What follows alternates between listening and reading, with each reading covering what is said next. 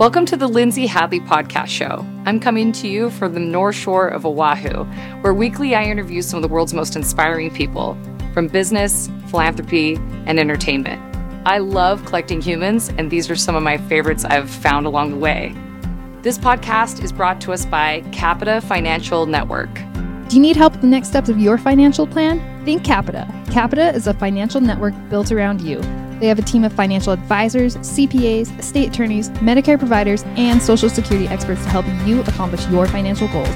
Call or schedule a complimentary consultation at 801 566 5058 or visit their website at capitafinancialnetwork.com. You can also check out their financial education podcast, The Financial Call, available on Apple, Google, Spotify, and YouTube.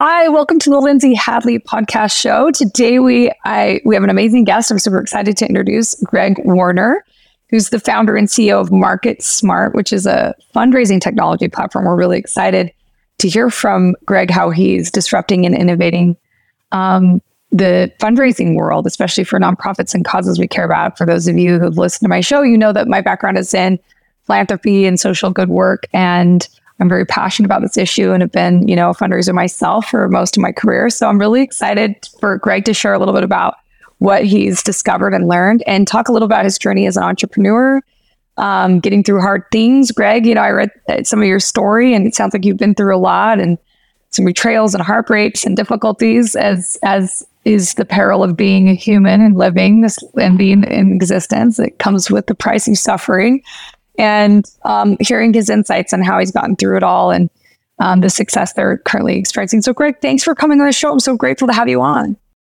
It's my pleasure. So, Greg, um, why don't we start off by having you tell your story? Like, and feel free to share wherever you want with your background professionally. Give context, you know, to our listeners about who is Greg Warner, and then we'd love to segue into learning a lot more about MarketSmart, your current company, and and all all that you guys are providing is as a utility of value in the world. Okay, thank you. What an honor. Um, okay, I'll give you the, the highlight reel. Is that ever since I was a kid, I thought I would be the owner of a flamboyant, amazing ad agency, and uh, I, I I always wanted to be an ad man, but uh, when I finally launched my own marketing agency back in 2008, after a short three years, I realized that everything I always wanted wasn't what I really needed. And uh, plus, the world of advertising wasn't what it was when I was a kid. It had become more about direct response, uh, marketing automation, and uh, websites, landing pages, search engine optimization, all that. It was different. Um, and I hated it. I didn't like it. But what what I did was I I, I decided to um, develop sort of a product for um, a, a, turnkey solution for CEOs to hire me, which was that I would survey their past customers, and then we would use that to generate leads, which we would automate nurturing, lead nurturing for we would develop that whole system and program, and we were an early HubSpot partner. Um, so we kind of mishmashed SurveyMonkey with HubSpot, and then we prioritized leads for their sales team. And by focusing on past customers, the ROI was exceptional. And that was a nice trick. And uh, I figured, well, I'll just do that for lots of companies. But then I started doing it for my favorite charity because the donor experience I I felt as the more money I, I I earned and the more money I gave away, the more the experience was terrible. I guess I should say. the more they would sell my name to other competing charities. They would invite me to events. You go to the events, you feel like you're being overly um, ambushed for money. You know, raffles and all uh, silent auction. It's just wasn't fun for me. I'm a Gen Xer. I guess maybe for other generations that was fun, but it wasn't fun for me.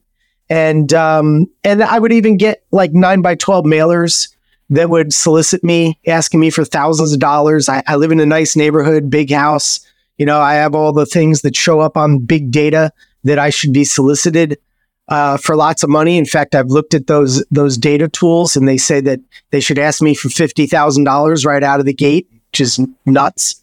So let suffice to say, I thought that the way that people raised money and came at me was not nice. And I started helping my favorite charity to raise money using my little system, my little turnkey system. They referred me to another and then another and another. And finally, one day in 2011, I decided, why don't I just help charities? Let me just kind of stamp this out. And besides, it made me feel a lot better than selling like roofing. Nothing against selling roofing, but I liked the charity space.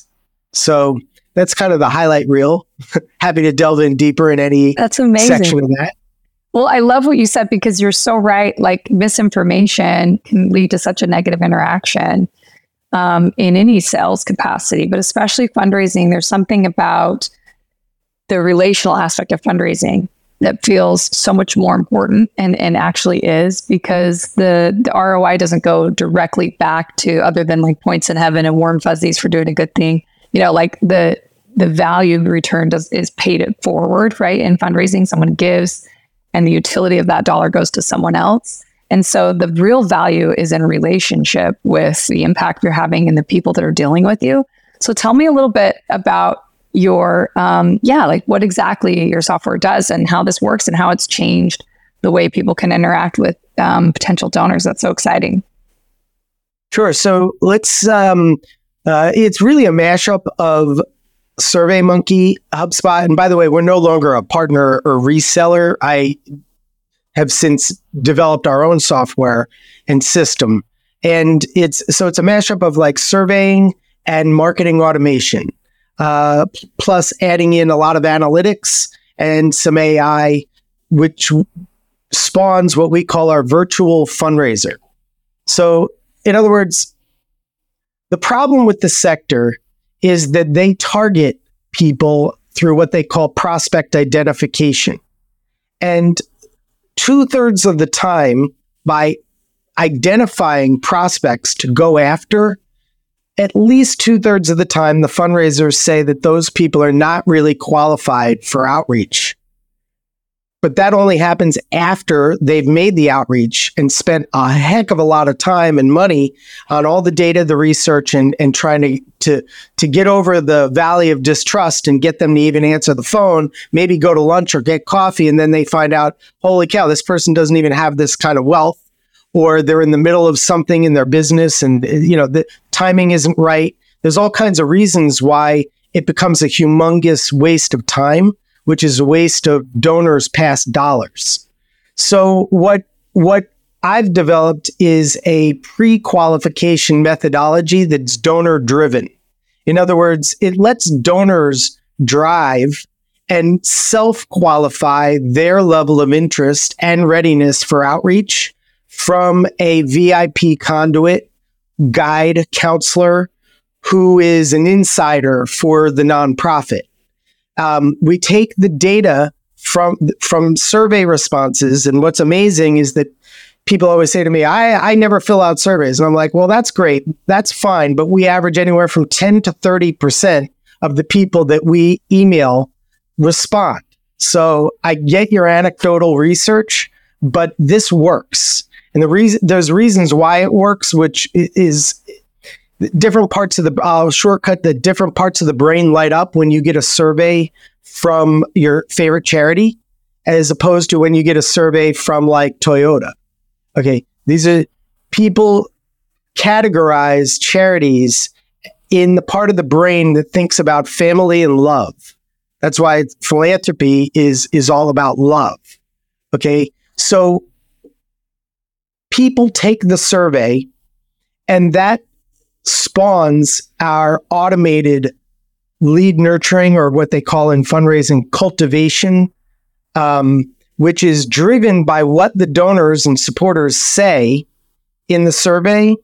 And then we monitor where they click on the charity's website to determine recency of engagement and potential readiness for outreach the emails that are sent look like they're coming from a human who's a high level person at the charity. And they're written, thanks to AI, to be highly personalized and relevant and text only and to never solicit or ask for money. In fact, all they do is they give people links to download information, view content, or gain some checklist or something helpful, take a quiz even that is highly, uh, that will resonate with the individual because we know and they told us why they care and where they are in the consideration continuum and so on. So the longer this goes on, um, the the more the pipeline gets filled, the more people get warmed up, and people who never respond actually end up giving more because they're not getting over solicited. They're just getting a nice VIP connection. So let me pause there and make sure all that makes sense. Yeah, that does. I mean, it resonates with me. Like it's a fundraiser, you know. Um, it's interesting to hear you say that they will respond to a survey because, yeah, I, I you know, I don't like getting surveys. I'm always like, ugh, if I have to do one. Uh, so that's that's fascinating um, research and, and insight and data. It's actually a self qualifier because the most passionate people who care the most about the cause will take the survey because they want their voice heard, they want to help, they want to provide their feedback. So it's okay if 75, 80, 90% don't take the survey. We're looking for the people who care the most, have the most to give, and are at that time in their life where they're interested in finding meaning through philanthropy. Yeah, that resonates. Like somebody who's really invested would take that, which is already like a good qualifier of their potential further investment of time and energy. So that makes a lot of sense. So you help them qualify. Did they, did they out? I mean, this part is really like a paradigm shift for me. They're outing how much they want to give or how much they're willing to give before you even build a relationship or they they sort of do, but not exactly. So it's too early in that stage of the consideration continuum to ask them to give or to ask them how much they want to give. So what we do at that early stage in the survey is we invite them to share among other things. In fact, first let me say that's one of the last questions. What what we focus on primarily is understanding how their life intersects with the cause because the greater the intersection, the greater the likelihood that they'll be willing to talk and give. And the intersection is composed of three components, primary components, key foundational elements that are required for major giving. And they are the uh, the life story of the individual and or the um, the person who inspired them to care about the cause might have been their grandmother that taught them how to give. It might have been a doctor that saved their mother's life. It might have been um, somebody who gave them a warm blanket when they were a kid and they were homeless. Who knows? Um, but it starts with their life story and how it, intersects with the cause, their values, how they see the world, how they want to change the world, and then their community or tribe. Uh, these are the people that they gain a sense of belonging with or the people whom they want to help. That makes that makes a lot of sense to me, Greg. So you're getting to understand their why, their purpose, their connection, and their heart about something. And then and then that basically like helps the fundraisers be informed about right where to move next. I mean, it's just great insight that that's really cool that it's self-governed. So there's a there's a process that that I've developed. I, it's very simple for fundraisers. Like it's why, what, how. So you don't you can't really skip steps, and generally you have to start with why. You can't start with how do you want to give? Do you want to sell a building and give it to our charity? Just generally doesn't work. But if you connect the dots and help them reconnect the dots for themselves, oftentimes people don't know why they're giving to one charity, and then they need a survey to help them reconnect their why and then the next questions relate to what? And then finally, the, the last set of questions near the end, and it's very quick, ask them about how. But the way we do that is we simply say, where are you in the likelihood, using a Likert scale, in the consideration continuum for considering giving assets. So people who don't have assets don't mark that they would consider giving assets on the Likert scale. People who do have assets and will break it out. Like, would you consider giving real estate? Would you consider giving by beneficiary designation in life insurance or uh, in your in your will, a trust? Um, you know, business interest, stocks, donor advice. Do you have a donor advised fund? Things like that. And then finally, we wrap it up with some demographic questions. Most importantly, uh, is to find out people's ages. We ask it in a range. We don't want the specific because people don't like to give that out. Uh, but also ha- whether or not they ever had children, because people who never had children give substantially more in relation to what they've got, which makes complete sense. Yeah, they're they're leaving less to progenitors. They're they're they have, they want to give it to someone, and they don't. Yeah, that makes a lot of sense. Not Uncle Sam. Yeah, A- anybody but Uncle Sam. yeah, yeah. so so true. Um, so so Greg, I mean, how is it going so far? Your company. How how long are you in your process? Where are you in your growth? And do you have some major? Um, you mentioned your favorite charity. I'd love to know what that was. And then do you have major charities that the public would know that are now clients or are you using the utility of your, your platform? Yeah, so uh, the charity was my favorite charity. They're no longer my favorite charity because they've had like seven leadership changes since the time of this and found out that they're just not they're just not the right fit for me. But my wife is an insulin dependent diabetic and has had lots of complications with that. So the charity was a diabetes related charity. Um, but now we've got hundreds of organizations that use the system, and uh, mo- many of them you know, you know, Salvation Army, um, uh, City of Hope, um, you know, University of Texas, Baltimore Symphony Orchestra. Uh, generally, it's over five or ten million in revenue uh, because the, the the system isn't exactly cheap, but we do it all for the organization and um, that way, generally, their marketing team isn't capable of really mishmashing all of this together. And even if they could, then they end up with a bunch of Excel files. And you really need a dashboard and a notification system that helps create alerts and prioritizes the donors for outreach or helps the donors set appointments with the fundraiser all on their own. It's so um, it's not it's not cheap, but it is effective, and we have a ten to one ROI guarantee because and we've never had to give anybody their money back because it always works. But our goal is always a hundred to one ROI for any charity that signs up, um, and and that's that's very possible. I'd say about 20% of our customers get 100 to 1 ROI. And then what they do is they they kill their bake sales and their uh, their galas and whatever else is not producing an ROI, but they have a lot of um, legacy pet projects that maybe two board members enjoy, and that's it.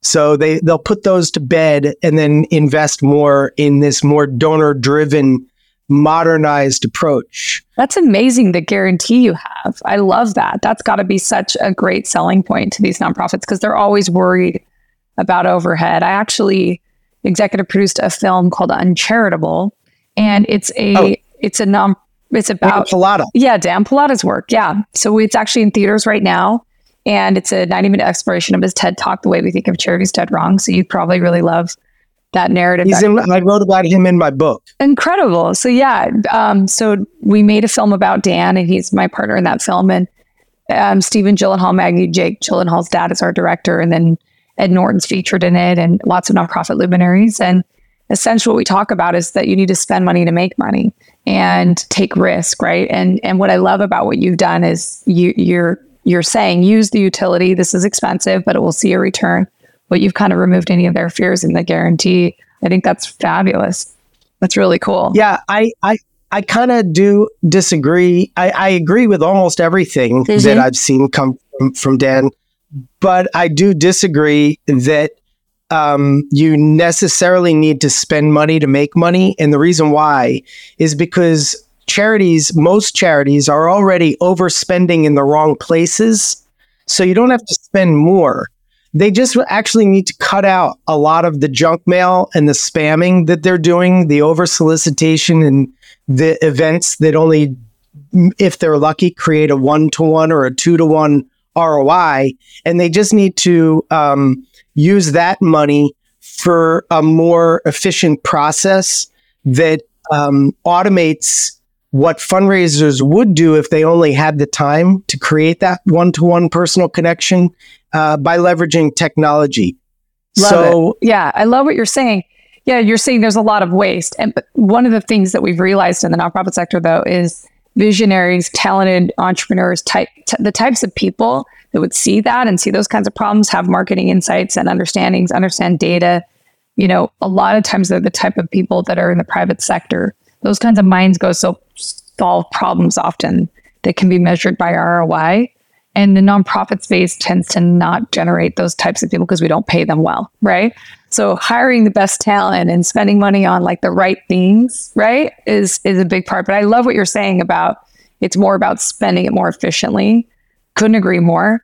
Um, but you know, we really go in deep into the idea that you know spending more on the marketing budget up front will later have a greater return, right? So it's like in your case, you know that that that makes sense. It's just though um, that's giving. it's funny. You'll probably send this to your friend Dan now, but that's giving um, that's giving people in the sector a jagged pill that they're just not going to swallow. Uh, I'd rather see them reappropriate the funds that they already have and use them in a more effective and efficient way the the challenge I see is that the, the sector has an infection, but they don't know that they're sick. So it's kind of like they're carrying COVID, you know, I forget what they call it, the, the kind of COVID where you you don't know that you have it. Yeah. Right. Uh, and what that illness is is that and I have a lot of empathy for the leaders, is that they're running two different, very different kinds of revenue generation businesses. They have to run a transactional um, impulse oriented, metric driven, uh, data driven, big data, especially uh, driven business, very transactional, very transactional, coin operated. Buy more printing, pay more postage, do more events, and then and you get more money. But that's not how you get the big money. That's how you get the go away gifts and the very transactional low dollar donations.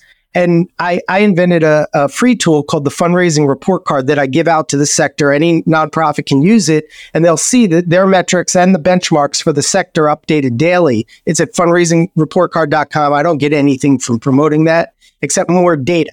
So I get the data and then we could see that point 0.74 to 0.75, let's call it three quarters of 1% of the people making donations supply three quarters of all donation revenue.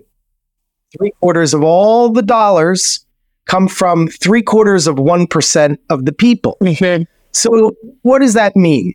That means that you're investing a lot of money to get uh, low dollar donors and then, frankly, uh, then they've got to run the other part of their revenue generation business.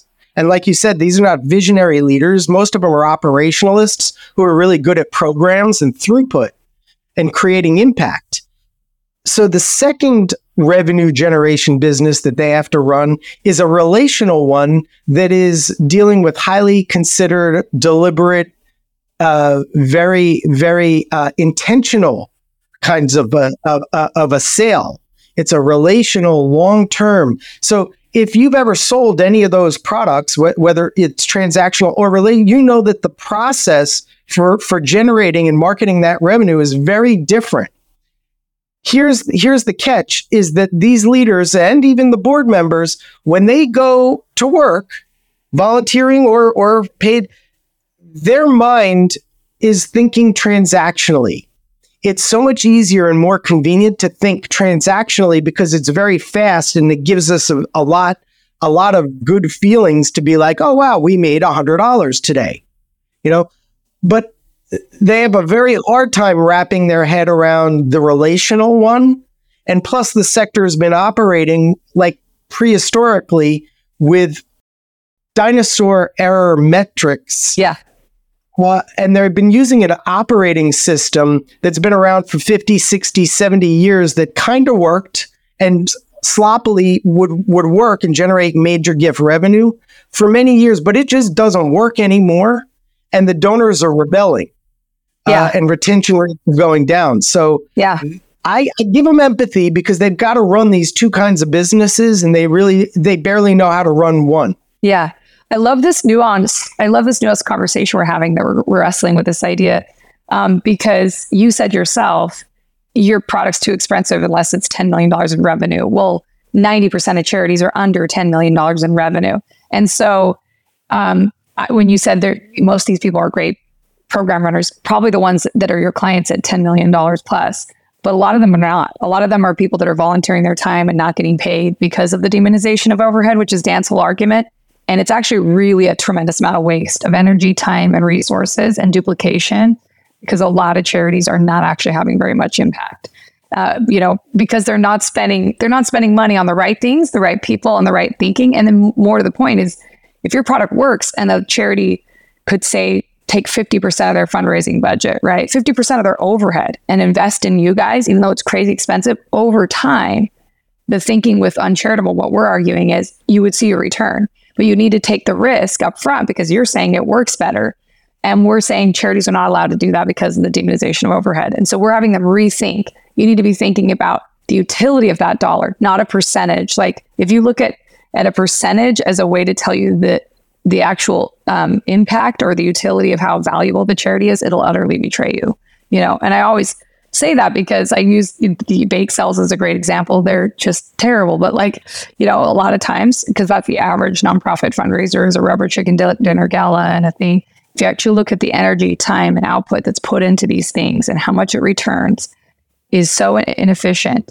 Um, and what I will say is that, you know, I gave this analogy a lot, but like if you did a bake sale and you had a hundred zero zero percent over, overhead, but you raised a hundred dollars for the issue you cared about, versus an event that maybe cost $5 million because you had incredible talent, incredible production, amazing experience, but a race 10, even though it's 50%, which would your cause prefer, the $5 million net at the end of that exercise or the $100, right? And that's the really the bigger argument.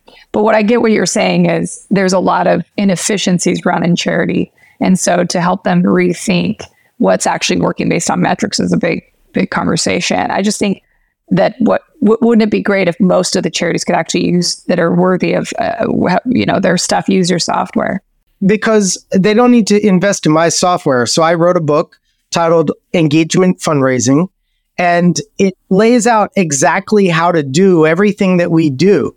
And yes they would have to do it somewhat manually but a lot of email systems have automation. Yeah. And they're dealing with a much smaller list anyway. So what I recommend is that instead of doing the next bake sale, sit down and create a survey and s- start with your board members and then go out in concentric circles to your most frequent donors or most passionate volunteers and just survey them just invite them, hand it to them, if you will, at the dark. If you really want to still do the bake sale, all right, do the damn bake sale, but give them a survey and invite them to fill it out in order to get whatever goodie they buy.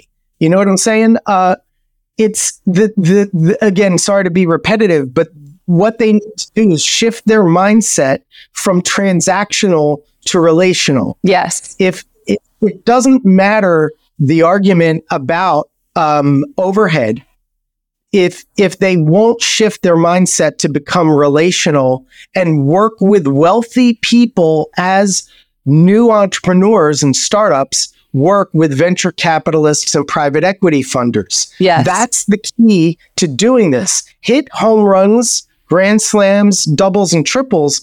Stop trying to do bunts in the minor leagues. Mm, I love it. I love think relational, not transactional. I couldn't agree more. And the success I've had as a fundraiser has been because that's my natural wiring. Um, just I just love people. It's a genuine part of my ethos and, and makeup. And so trying to learn wh- what actually will benefit the beneficiary, what they want, trying to solve their problems. You know, so so many times I've been in conversations where I quickly realize I just, I'm essentially doing a survey by relationship, spending time with them, asking a bunch of questions. And I quickly see, yeah, they just gave me cues that this is not something that they're going to want to do. And I don't just see them as an ATM and just do the hit up fundraising, which most fundraisers do. They just, there's a wealthy person, get them, ask, find, invite them to the gala, do the thing. Some, some nonprofits have problems with the fundraisers not actually doing the ask because they're too insecure to burn the bridges of the relationship. And it's like, yeah, because you didn't have a real relationship. So you don't actually know what they want to accomplish. So building a real relationship takes time, energy, and care for what they're accomplishing. You can't be caring about what you want. And I had the unique privilege of being a consultant in the space. And so I could work with high and network with high net worth people all day and wait for demand signals about what they cared about before I talked to them about a potential opportunity for a partnership. And my posture genu- genuinely not always. I messed up and I learned this over time, but but it was g- genuinely like Merry Christmas. Here you goes this gift. I'm bringing you like the best thing ever you could be a part of. Not you know you know alms for the poor like begging posture. I was ne- I, I found myself in value creation mode, not what do I get from you. And if I saw that I couldn't bring value, I, I, would just maintain the relationship and find other ways to create value that had nothing to do with the charity.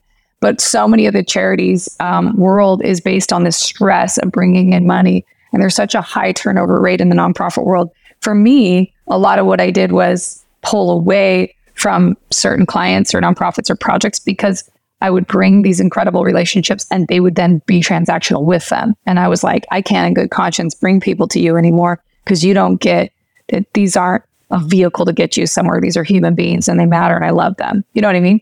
So it's interesting because I couldn't agree with you more.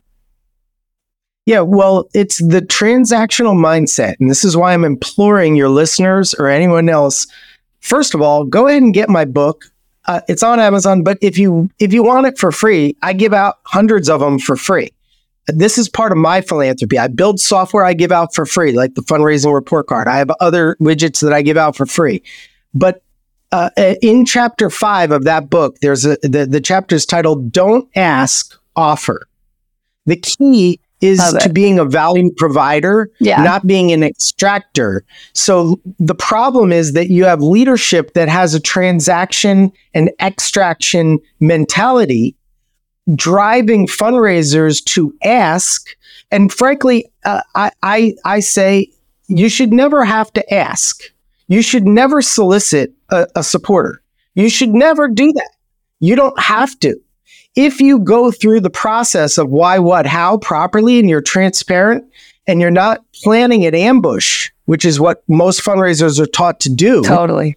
Which is, by the way, driving. I mean, these are my words I, have added to the sector. Is I, I, uh, these ambush asks and drive-by solicitations are driving what I call fundraising climate change. So this is the ever creeping slow demise of, of the philanthropic sector because what used to be just 15 years ago, 66% of Americans giving to charity, now it's below 50%. And now we're finally starting to see uh, total do- and total dollars of giving were going up for the past 15 years, but that's because the wealthy kept giving more and more, but they're finally uh, recoiling. They're saying they've had enough or maybe it's the economy and interest rates a little bit as well. But the wealthy have the money. They just don't like the experience. They would rather give money to just about anything than to give it to charity because the, the charity experience is that bad. Mm, I, I, couldn't agree in more. In many cases. Yeah. yeah. What I love about what I love about technology and the platforms that we have access to, like social medias, you can now again have people come to you, respond. You can do ads, you can have, and then you can measure the metrics of that. What are the type of people? You can double down on what ads are resonating, right? Things are measured, and now you understand the out the output or the value of the ROI, and that's really powerful. But what I loved about what you said is people the ambush, the ambush part, like, and that's something that I had to learn over time because I was relational um, and naturally by by by my default. But I would kind of be like, okay, but my job is I'm being paid to make sure I bring money in, and so there's this wealthy person, but like maybe eventually I can, you know, find a way to like plug them in here. And over time, as I've matured in my fundraising and my skills, I really genuinely don't want to ask anyone for money that it wouldn't be an actual gift to them. I don't want to. I don't want to even suggest that they get involved unless I know that this would be like, you know, the greatest gift I could give them. And so I have to spend time in that relationship. But what I like what you're doing is there's only so many people with that natural skill set, that networking that are available. A lot of people with this skill set of um, sales and high emotional intelligence um, end up t- taking private sector jobs because the remuneration is so much higher. What you're doing is creating a system that can do that for some inside of an, an ecosystem where, where maybe you don't have the money to afford the kind of talent that would actually have that skill set. So I like I like what you're talking about. It's really exciting and yeah, and it's also that fundraisers should not be solicitors. They should be guides and conduits for supplying VIP service and a VIP experience for people with capacity to make the impact that they want to make so that they find meaning in life and the world becomes a better place. I love it. With that, with that being said, the process and and I have a forthcoming book coming out next year called Making Outreach, which is for fundraisers to explain it to them from the donor's perspective, not from and look, there's 75,000 fundraising consultants out there in in the market in America. Wow. Okay. They're all just just about every single one of them are operating on a traditional way of doing things. Any video, anything you Google, anything that AI tells you about how to fundraise is pretty much wrong because yeah. that's all that's been it's an echo chamber of garbage that's not based on the donor's perspective it's all based on uh, what the organization wants what the direct mail printer wants what what everybody wants to get their share and skim off the top of wealthy people and any other kind of donor that they can find what what works is a very simple process that I've outlined in my forthcoming book. And I'll just give you the super high level highlight reel is that you've got to pre qualify people so that you're not spending time trying to build that relationship on your own, only to find out that the person doesn't really have the capacity, the timing is wrong or whatever. They don't have a deep enough passion or reason for mm-hmm. giving. Mm-hmm. So you want to pre qualify with the survey. Right. Then you want to automate the cultivation, the nurturing part, so that when the timing is right for them, you're coming together to talk about this, but but not to talk about giving. Your initial contact should be to talk about the process that you recommend for them to explore a philanthropic relationship with no no necessary um, handcuffs that they have to make a gift. Yes. So that second step after pre qualification is something I invented for the sector that I call the invitation. So fundraisers need to be trained to make proper invitations to potential donors, whereby they're very transparent and upfront. And they even show them an illustration saying, This is the journey that we'll go on if you would like to accept my invitation. and at no time will you be expected to give. Here's exactly what it looks like. First, we're going to explore more deeply your why. Then we're going to start looking at programs, initiatives, capabilities that we can do, and you can you can find meaning and purpose and and, and in your life through giving to to make happen. That's the what. So, but we can't do the what until we understand your why, right. because the what is going to come out of the why. And then finally, when all that feels pretty, pretty good and you're ready for it, then we're going to start examining the how, why, what, how. And the how is going to possibly involve your, your, your significant other, maybe your children, so you can help them learn how to be philanthropic, your wealth advisor, your CPA, uh, and whoever else you want to involve. It's up to you, the donor. But this is up my process as your guide. And and once you agree to go on that process with me and you accept my invitation, if maybe you want to take a tour, maybe you want to meet the children that are going to be the benefit, maybe you want to see videos. What do you you want to meet our leadership? You want to go out in the field. What do you want? To understand the what better so that you can make the right decision uh, in the how stage, which the how stage is really about how do you give wisely And that's what your firm would help with mostly anyway. Mhm. So I hope that makes sense. I Yeah. gave it you like a book's worth of information in in like two paragraphs. I loved it, Greg. I mean, it's so um, it resonates with me. It's I think it's total capital T truth what you're talking about about human nature, and um, I'm so excited. I got to read your book, but tell me a little bit about where um, your company is in its growth cycle. So you've got hundreds of clients, or you, have you guys taken venture capital money? You mentioned no. you're a SaaS company, right? So Yeah, we're a SaaS and services company, and I, we have not taken a nickel from anybody. I, I've been self funding this from the get go.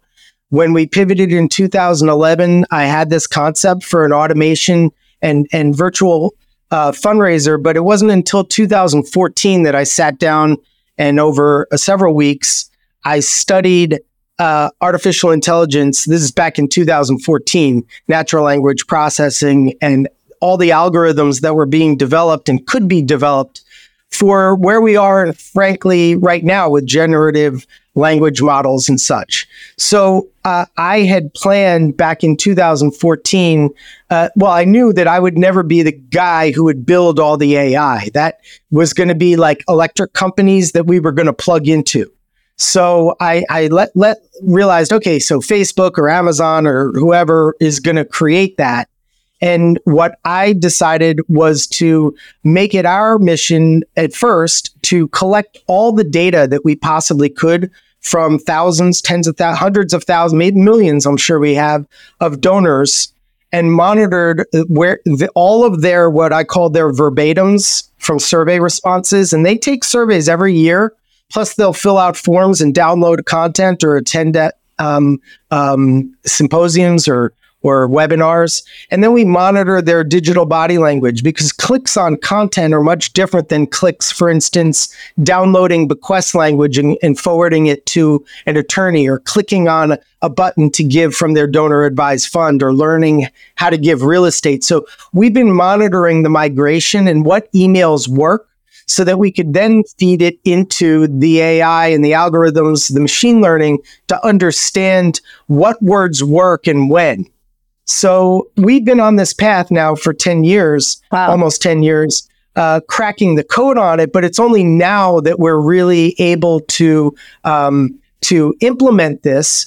While m- meanwhile, the system we developed requires the, the the creation of a lot of content, which we've also been building since I couldn't build the AI. So what we've been doing is automating the building of content for each of our customers. So if you've ever heard of Wix, like the Yeah. automated, you know, website, right. but we pulled in Wix with natural, um, with, with generative uh, language, and and we're we're making it super turnkey so that we can spin up a system, and maybe that'll mean that we can lower prices Cool. uh, at some point. But right now, my goal is to get a thousand nonprofits at a hundred to one provable ROI by 2030, which means we've really got to get them in by 2028. yeah. And this, let me just say this. Sorry, I, I'm going so on so much, but my life mission is to remove the friction from the philanthropic process, especially among the people who are the wealthiest, who are only giving it at about a 5% rate now, and same with foundations. So if I can get that up to 10% by removing friction, like Amazon removed friction from the delivery of products, then I think it's a no brainer and it'll work. Uh, and we'll be able to make this world a much better place. And uh, look, I'm not getting any younger. So if anybody listening to this wants to join in, you know, and just let me know. Greg, I love it. Um, I'd love to talk to you more about how I could help you with my network. I do have, yeah, I, I sit on advisory boards and also boards and have clients and opportunities. I'd love to talk to you more offline about how to help because I, I think what you're doing is really cool. Um, and I can see what a visionary you are in this space. We need disruption. We need people thinking this way. So thank you for all you're doing. Maybe our last question, just wrapping up here. You know, I read about your story. You had your father pass away, and then his wife tried to sue you for your inheritance. You had, you know, um, uh, your mother get cancer, and you had somebody that was her caregiver, a nurse, actually steal and embezzle money. You, you know, you've you've been through sounds like a lot of heartbreaks and betrayals and difficulties. You know, um, financially and business and people in your in your world as an entrepreneur and seeing, you know, um, that in the fundraising space, it is so relational. Where I see the breakdown comes and where people, I think, right, where the demonization of overhead really comes from, and from my understanding, is people don't want to be exploited. They don't want to be told I'm doing a good thing and it's actually this person's lining their own pocket or taking advantage of me. And there's a there is this unfortunate amount of that in the world. Um, and you know, recently we've had some famous nonprofits in in Utah that have had like some horrible press, and rightfully so. There's been some really um, unethical behavior, and people are just devastated, and that trust equity is lost in these donors, and then they don't want to give anymore. They're so wounded. So, as an individual that's helping repair relationship in the nonprofit space, and also as a human being that's gone through your own repair, what helps you in building um, faith in humanity and helping try again and trust? And what have you done to overcome some of those relational wounds of being harmed? I know that's a big existential question, but I thought maybe you might have some insights. Wow. So, this isn't uh, business, this is psychotherapy. but um, look, it's funny. I, I I reconnected with someone from high school who I hadn't talked to in know, gosh, a lot of years, decades, and uh, we both. Uh, she's in Canada now, an old friend since like little primary primary school, and we both shared our stories. And like I found out that her parents, both her parents, were on heroin when we were in middle school, and uh, so everybody's got their bag of bones to carry around. Uh, I don't think anyone gets out of this life with any better or any worse. I wouldn't trade what I've been through for anything.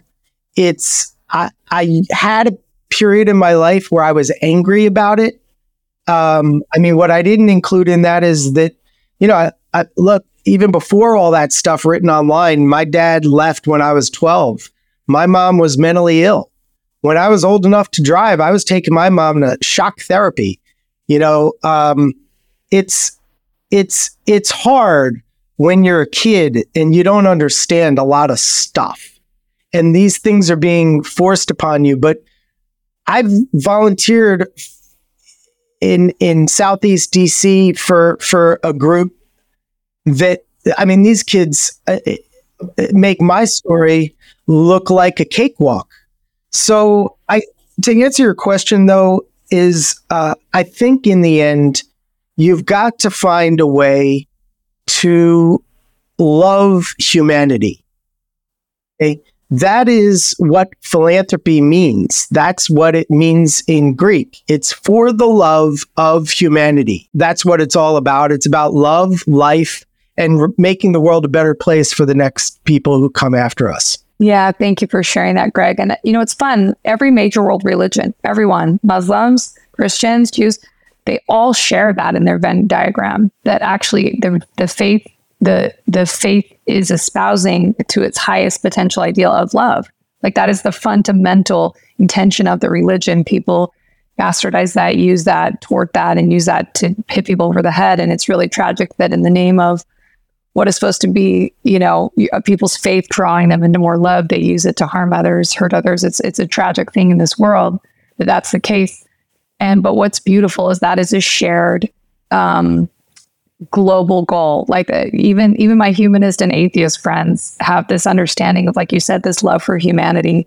And when we have that, miracles happen, incredible outcomes. We solve our greatest societal ills. There, it, we do diminish suffering because some of the suffering in this life has brought up about what's going on right now is man-made you know? And so i am so glad there are people like you that are they're using their faith and their background to try to address some of these issues in the most creative way. And i'm just so excited to have gotten to hear what it, from you today greg and such a fascinating um, amazing work you're doing. So greg thank you so much for coming on the show. We so appreciate having you. It's been a true pleasure. Thanks for your interest. Do you need help with the next steps for your financial plan Think Capita. Capita is a financial network built around you. They have a team of financial advisors, CPAs, estate attorneys, Medicare providers, and Social Security experts to help you accomplish your financial goals. Call to schedule a complimentary consultation at 801 566 5058 or visit their website at www.capitafinancialnetwork.com. You can also check out their financial education podcast the Financial Call, available on Apple, Google, Spotify, and YouTube.